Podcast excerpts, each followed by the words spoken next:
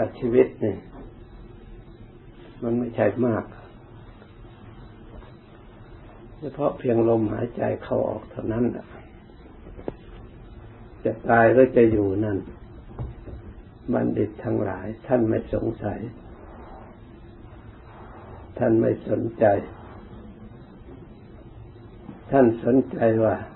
กิจอันใดที่ดีรีบทำ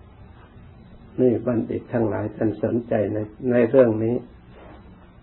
ท่านได้ขอว่าขอให้ชีวิตของเราอยู่เท่านั้นนานเท่านี้ให้เป็นอย่างนั้นเถิด ท่านไม่ขอ แต่ท่านว่าเมื่อชีวิตมีอยู่แล้วเราใช้ชีวิตให้เกิดประโยชน์ ส่วนเวลานั้นท่านว่าจะให้หมดไปเปล่า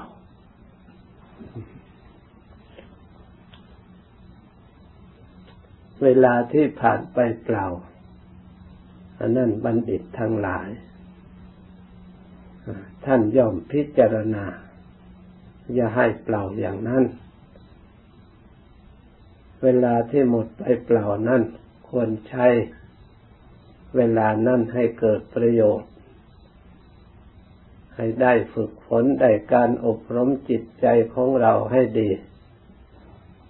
จิตใจของเราที่ได้รับการอบรมไว้ดีแล้ว มันไม่ได้ล่วงไปตามการตามเวลา ย่อมมันเก็บความดีนั่นไว้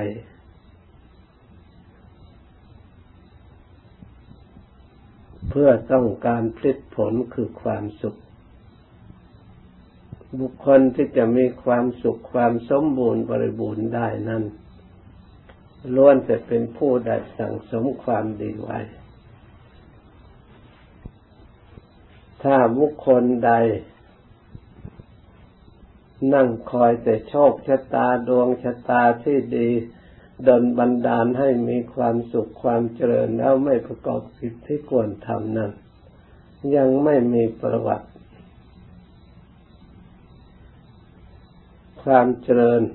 ไม่ว่าทางโลกทางธรรมล้วนแต่ได้จากการกระทำของบุคคลผู้มีความเพียรพยายาม ที่ได้ฝึกฝนอบรมมาอันถูกต้อง แล้วทำให้เกิดประโยชน์ทั้งนั้น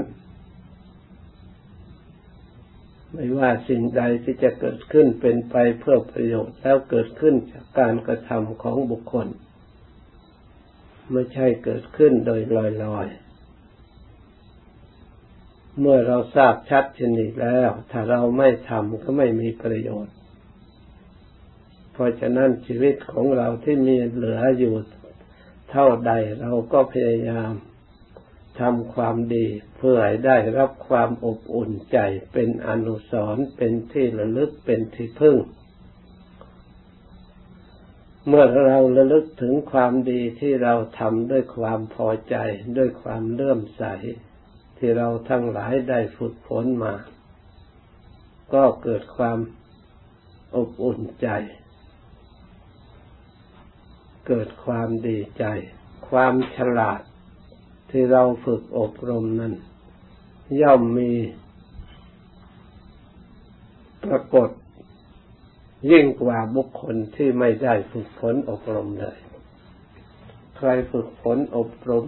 ทางกายมากกายก็คล่องแคล่วชำนาญในการงานที่ตนได้ฝึกฝนแล้ว แม้แต่คำพูด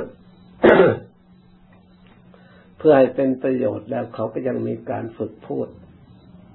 คำพูดโดยปกติแล้วใครๆก็พูดได้ แต่สิ่งที่พูดได้โดยไม่ได้ฝึกนั้น ไม่ค่อยจะมีค่า มีคุณมีประโยชน์ พูดไปหนึ่งค่ำก็เหนื่อยเปล่าๆ ส่วนคำพูดของบุคคลที่ฝึกอบรมดีแล้วเป็นคำพูดที่มีค่า แม้จะพูดน้อยก็ยังมีคุณค่ากว่าบุคคลที่ไม่ได้ฝึกคำพูดเลื่อนลอยไปไร้สาระ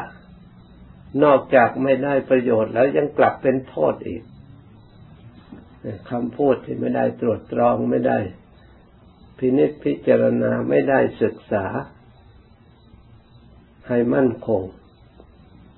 ทนที่จะได้ความสงบได้ความสุขเกิดเป็นปัญหาวุ่นวาย เพราะคำพูดขึ้นมา เป็นเวรเป็นภัยในได้รับอันตรายเพราะคำพูดไม่ดีก็มี เรียกว่าโอทภัย ภัยเกิดขึ้นจากคำพูดคือปากของคนเราอย่างนี้ก็มีเป็นจำนวนมาก ตั้งแต่อดีตที่ผ่านมาจนถึงปัจจุบันเเมื่อเราเห็นโทษเห็นทุกข์เห็นภัยชัดโดยอาศัยการพินิจพิจารณาเห็นความจริงในข้อนี้ เราก็เบื่อหน่ายในการพูด เราก็เห็นทุกข์เห็นโทษก็ชื่อว่าเราเห็นธรรมชื่อว่าเรารู้ธรรมเห็นธรรมเมื่อเราเห็นเป็นความจริงอย่างนี้ จิตดวงไหนที่เราต้องการโทษไม่มี มันก็ต้องตะเกียกตะกายพยายามละ สร้างความเฮริ